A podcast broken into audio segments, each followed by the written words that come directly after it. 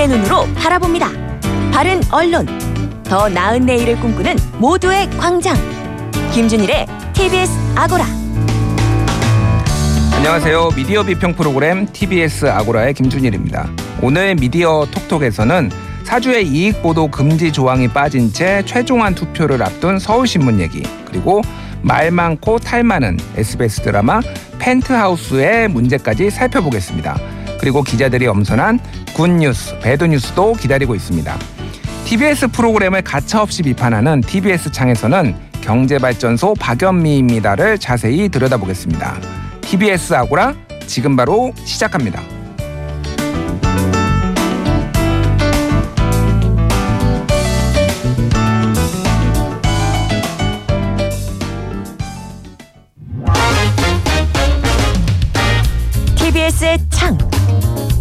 투명한 창을 통해 TBS 프로그램을 바라보고 날카로운 창의 끝으로 분석하는 TBS의 창. 앞으로 TBS 라디오 프로그램을 조목조목 비평해줄 민주언론 시민연합 민언련의 조선희 미디어 교육팀장 나오셨습니다. 안녕하세요. 네, 안녕하세요. 예. 민원련의 네, 미디어 교육팀 팀장 조선입니다. 예. 네. 오랜만에 뵙네요. 잘 지내시죠? 네, 저랑 김준일 대표님은 이전에 다른 프로그램에서 한번 뵌 적이 있어요. 예. 그래서 좀 어, 낯도 있고 기대도 되고 네, 좀 신납니다. 음, 예. 뭐 직전감이다. 저는 이렇게 이제 이해를 했어요. 언제든지 방송에 잘 하실 거라고 믿고요.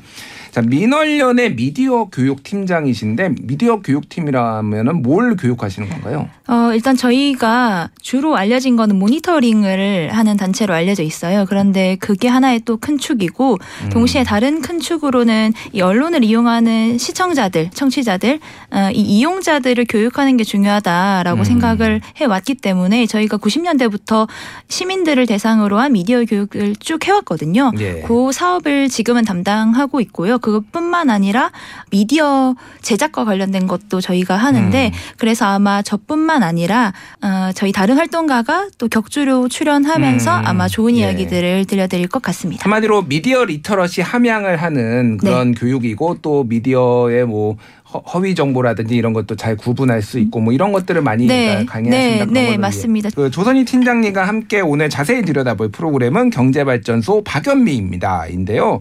월요일부터 금요일까지 매일 오전 9시부터 시작을 하니까 김어준의 뉴스공장 바로 뒤에 이제 시작을 하는 거죠. 경제 프로그램입니다. 지난 3월에 문을 열었는데 어떤 어떻게 좀 자주 들으셨나요? 이 프로그램? 네, 저희가 아무래도 모, 모니터링을 주로 하는 단체다 보니까 저는 일어나면 늘 종합편성 채널에서 하는 시사대담 라이브 쇼를 듣거든요. 아, 그거 듣고 예. 뭐 출- 이를테면은 김진의 도이직구 쇼 뭐 이런 거 이런 거 들으신 거죠? 그러니까. 네, 그런 거 MBN의 아침의 매일 경제 이런 예. 것 꼭 보면서 이제 음. 출근을 하는데 출근 길에는 또 시사 대담 뭐 그 라디오들을 들어요. 음. 그래서 CBS의 김현정의 누, 뉴스쇼 이거 얘기해도 될지 모르겠어요. 아, 뭐 TBS에서. 다, 예, 또. TBS의 김호준의 뉴스 공장도 당연히 음. 이렇게 막 번갈아 가면서 듣는데 이 프로그램들이 대부분 9시면 딱 끝나요. 그렇죠. 그래서 이 9시 끝나서 이어서 듣기 좋은 프로그램이거든요. 음. 그래서 어 이어서 그렇게 음. 앞부분 좀 듣고 오는 편입니다. 그렇죠. 지난 3월에 문을 열었으니까 벌써 이제 반년 정도 됐어요. 그래서 우리가 분명히 어, 분석을 해볼 필요가 있는데 이거가 이 프로그램이 이제 경제를 다루는 거잖아요. 그러니까 경제가 우리가 일단은 어렵다. 좀 이해하기 어렵다. 라고 이렇게 얘기를 하는데 굉장히 쉽게 풀어주는 몇 개 이제 라디오가 있습니다. 뭐 이진우의 손에 잡히는 경제라든지 뭐 여- 여러 개가 있는데 그 중에 이제 대표적인 게 또 경제발전소 박연미입니다. 라는데 어떠, 어떻게 들으셨어요? 이게 여기서 다루는 경제는 쉬운가요? 어려운가요? 좀 돈 좀 벌 수 있을 것 같나요? 여기 들 이거 이 얘기 들으면? 어렵 고도 쉬워서 예. 돈은 잘 모르겠습니다. 돈은 잘 모르고 일단 예. 네, 네. 일단 먼저 시작할 때 늘 오늘의 주식 시황을 알려주시면서 시작하거든요. 그런데 어, 그것 들으면 사실 저의 경우에는 예. 아, 오늘 하루 머릿속에서 코스피, 코스닥, 미국 증시가 되게 떠다니겠다. 아. 머리 아프겠다. 예. 라고 생각이 좀 듭니다. 그런데 음. 이게, 어, 내 생활과 긴밀하게 연결된 숫자나 정보가 아니다 보니까 어렵게 느껴지는 부분이라고 생각을 하거든요. 예. 근데 어, 대표님께도 여쭤보고 싶어요. 경제가 쉽게 다가오는 때가 있으신가요? 음, 내 주머니에서 돈이 나, 나가면은 그 쉽게 느껴지죠. 그러니까 나랑 밀접한 일이면은 쉽게 느껴지고 나랑 관련 없는 얘기면은 그좀 어렵게 느껴지는데 일단은 뭐 사실 뭐 코스닥 관심 없습니다. 그러니까 뭐 이렇게 나스닥 이런 거 별로 관심이 없는데 누군가한테는 또 굉장히 중요한 문제죠. 예전에 이게 이게 저는 신문사에서 근무를 했으니까 예전에 신문사 TV 프로그램을 지면에 항상 넣었거든요. 그래서 이거를 넣어야 되냐 지금 다 온라인으로 찾아볼 수 있고 그런데 그 한동안 오랫동안 넣었는데 이거는 꼭 들어가야 된다. 이거를 이것 때문에 신문 구독하시는 분들이 정말 많다. 이게 TV 프로그램 쫙 이게 나오는 거 그런 차원에서는 분명히 이건 누군가에게는 정보가 되고 의미가 있지 않나 그런 생각은 해요. 음, 예. 그렇죠. 또한 이게 내 생활과 긴밀하게 연결돼 있다는 느낌이 아니면 되게 경제가 어렵게 느껴지더라고요. 음. 저희 어 저희가 그래서 생각을 해봤을 때. 음, 무엇이 어려울까? 우리가 쉽다고 생각하지만 어려운 것들이 있을 수 있어요. 예를 들면 청소년들의 용돈 같은 것들 사실 저희한테는 생소하잖아요. 예. 그런데 청소년들의 용돈을 다룬 프로그램이 저희 민원련에서 최근에 이달의 좋은 보도상을 타서 기억이 나서 말씀을 드리는데 예. 이 청소년들의 용돈이 어떤 의미를 가지는지에 대해서 분석한 프로그램이었어요. 음. 예. 그런데 그게 청소년들에겐 되게 긴밀하고 연관이 있어서 쉽게 느껴지지만 저희한테는 그 용돈이라는 가치가 어느 정도의 의미를 가지는지 용돈이 없으면 이 사람들이 꿈을 잃는다고도 하는데 음. 이게 진짜로 그런가는 저희가 잘 모르잖아요. 예. 그러니까 이게 용돈이라는 게 되게 쉽게 느껴지지만 음. 우리한테는 어려울 수 있는 것처럼 또 누군가에게는 어떤 경제가 어렵지만 쉽게 느껴질 수도 있는데 음. 하지만 우리 생활에 긴밀하게 연결될 때 그때 경제가 쉽다고 느껴지잖아요. 그럼 박연미의 경제발전소 경제발전소 박연미입니다는 그러면 쉬운가요 어려운가요 그래도 어떻게 어떻게 보세요? 그래서 어렵다. 네 주식 시황 이런 건나 아니면 예. 뭐 어, 뭐 금리가 어떻게 된다 이런 거는 사실 너무 어렵고 음, 저한테는 어렵고, 예. 그런데 가끔 쉽다면 음.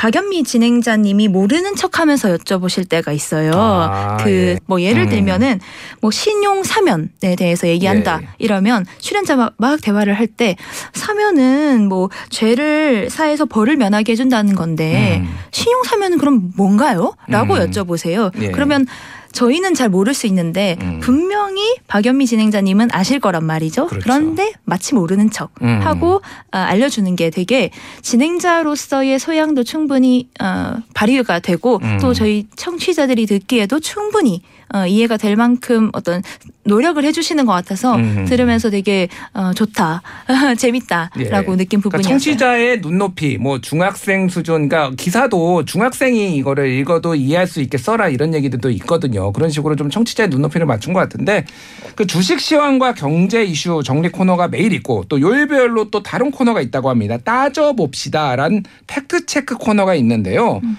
뭐 어떤 코너가 좀 관심이 있으신지요?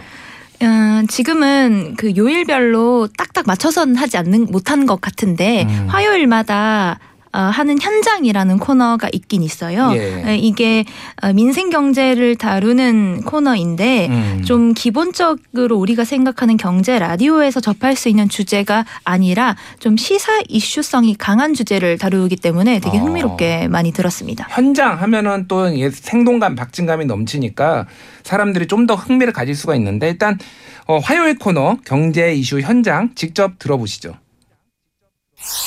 현장의 목소리 전해주실 서울 노동권익센터의 이남신 소장님 모셨습니다. 안녕하세요. 네, 반갑습니다. 이남신입니다. 서울 노동권익센터 일단 어떤 네. 곳인지 짧게 설명을 좀 해주세요. 네, 일단 이제 지금 뭐 양대 노총을 비롯한 이제 노조가 있는데요.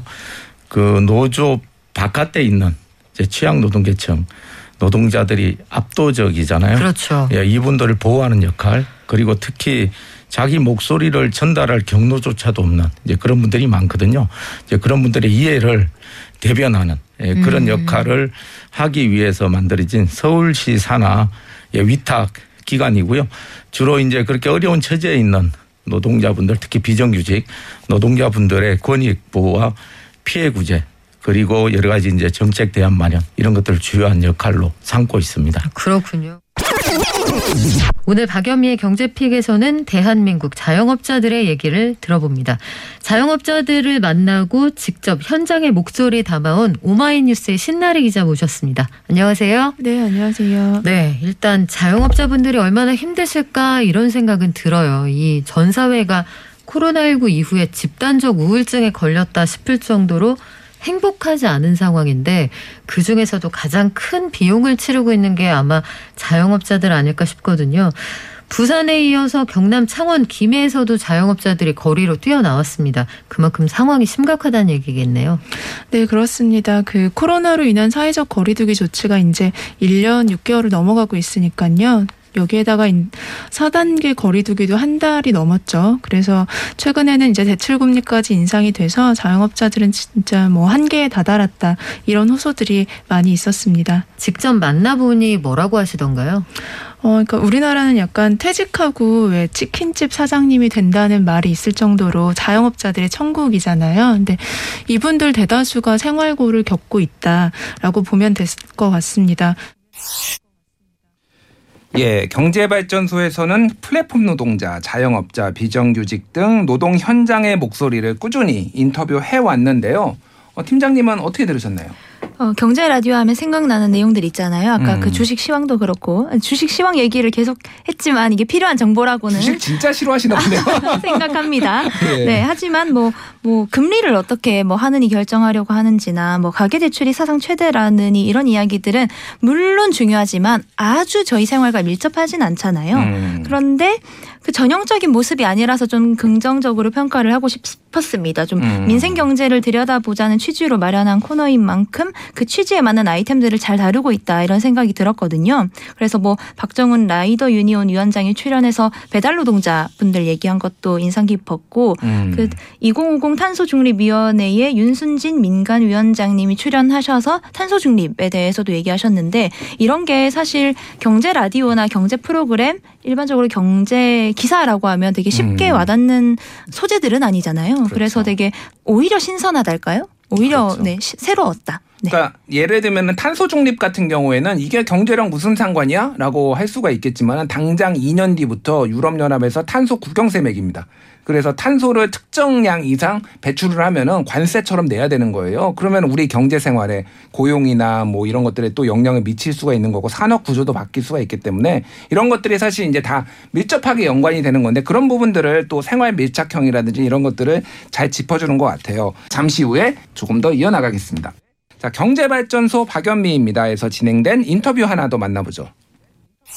어, 남들의 증시를 들여다볼 때 달러 시장으로 들어가신 이유가 있어요? 어, 물론 주식 투자도 같이 하고 있고요.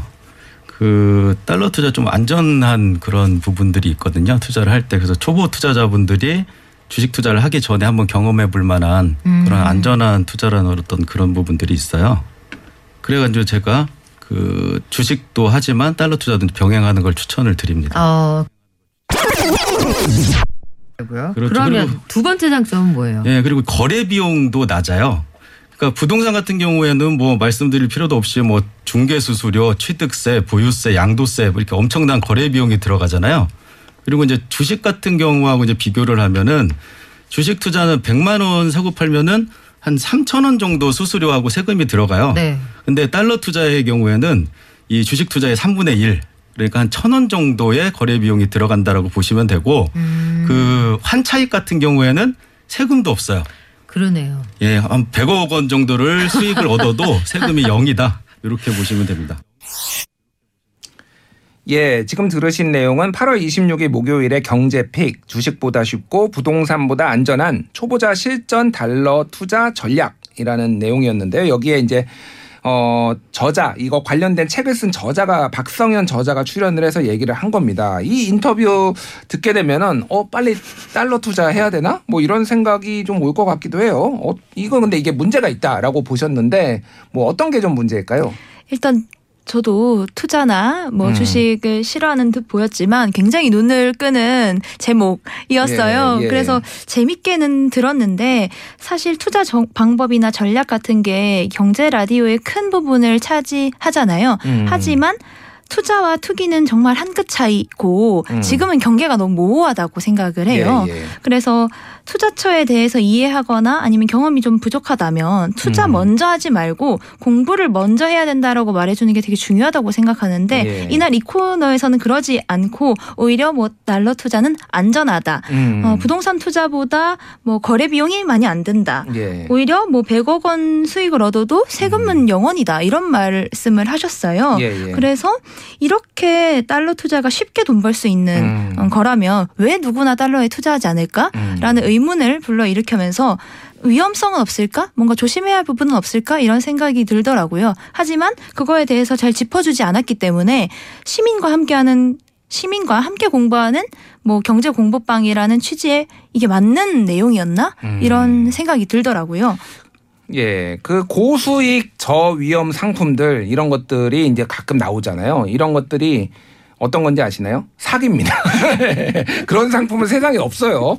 고수익이 나면은 당연히 위험도 리스크도 따르는데 이 내용을 들여다보면은 뭐 100억 원을 벌어도 세금이 영원이다. 뭐 세금은 이제 뭐 안 내는 제도적인 거를 소개를 해주신 거지만 마치 100억 원을 벌 수 있게 막 들리는 거면은 막 어, 지금 당장 빨리 통장 다 털어가지고 달러 사야 되나? 이런 생각이 들 수도 있는데 그쵸. 달러 환율이라는 게 상당히 출렁이는 거고 뭐 이게 국내 요인뿐만 아니라 해외 요인 뭐 글로벌 뭐 유가도 문제가 영향이 있을 수 있고 뭐 경제 뭐 전쟁 뭐 정치 뭐 굉장히 많은 영향을 이제 여- 요인들이 영향을 주는 거기 때문에 일반인이 오히려 이런 것들을 예측하는 게 굉장히 좀 어려 어려울 수 있다 이런 생각이 들어요. 이제 그런 부분들을 좀 지적을 해주신 것 같아요. 네, 네. 그런 거에 대해서 위험성을 알려줘야 하는 것뿐만 아니라 또 마지막에 어 100억 원을 벌어도 세금을 안 해도 된다라는 음. 말씀이 이게 불로소득에 대한 어떤 환상을 부추기고 마치 세금은 내게 아까운 것, 음. 세금은 나와 내 가족, 내가 함께 사는 사회를 위한 투자가 아니라 음. 낭비하는 것, 예, 예. 싫어하는 인상을 심어줄 수 있기 때문에 위험하다고 생각을 했어요. 음. 또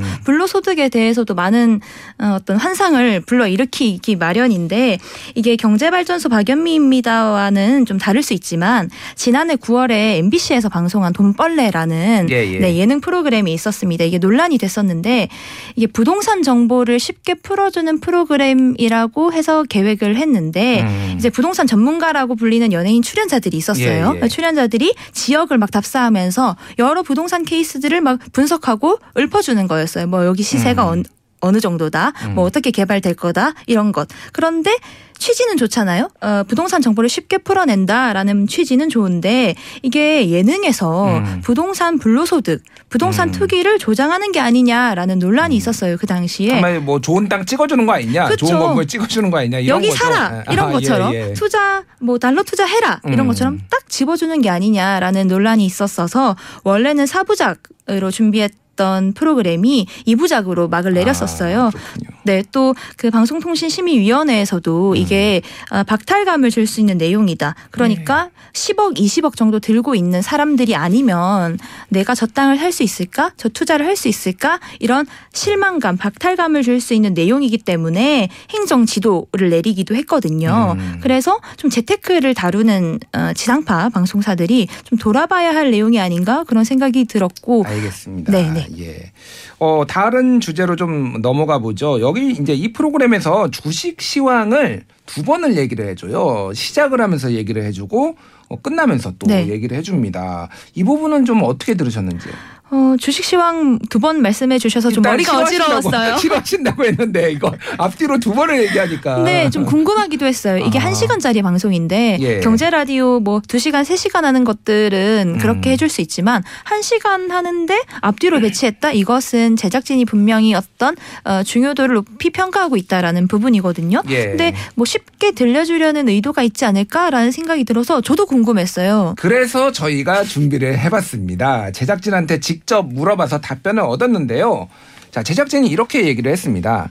한 시간은 지켜봐야지 주식 시장의 방향성을 알 수 있다라고 합니다. 초반에 막 상승하다가 또 뭐 아니면 막 하락하다가 이런 것들이 좀 트렌드가 있잖아요. 오늘 그럼 전체적인 시황을 알 수 있다라는 거예요. 그래서 방송 앞뒤 부분에 주식을 시장을 시황을 이제 연결을 하고 있다라는 거고 끝 부분은 또 싫어하시는 분들이 있어서 짧게 하고 있다라고 합니다. 그리고 실시간으로 이게 청취자와 함께 한다는 생동감을 주기 위한 이런 것도 의도가 있다라고 합니다. 음. 예, 싫어하시더라도 네. 참고 들으시면 어떠신지요? 분명히 이게 쉽게 들려 주려는 제작진들의 예. 의도가 있을 거라고 생각했는데 음. 아, 되게 어, 신기하네요. 정말 그런 의도를 갖고 제작을 해주셨다니. 네. 네, 알겠습니다.